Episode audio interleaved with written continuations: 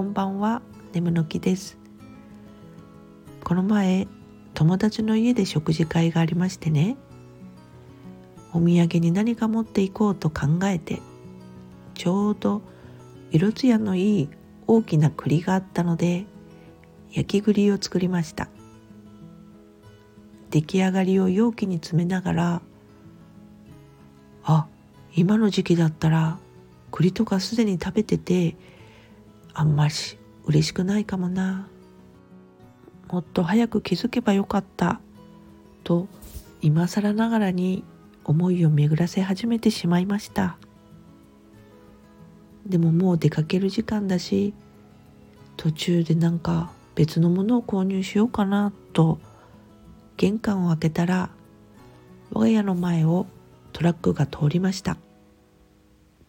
わらび餅美味しいよとアナウンスがなんと石焼き芋ではなくわらび餅の屋台が通りかかったのです。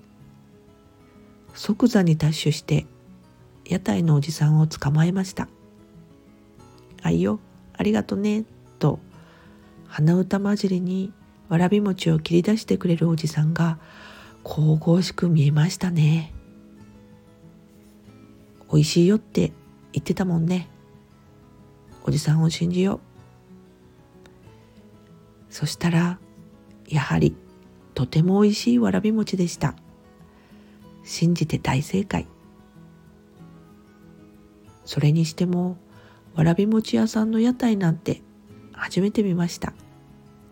それも住宅街に。アナウンスもうちの前を通った時だけです。棚からぼた餅じゃないですけどまるで用意してくれたかのように降って湧いた出来事でびっくりでした。こんなこともあるんですね。どうもありがとうございました。それではまた。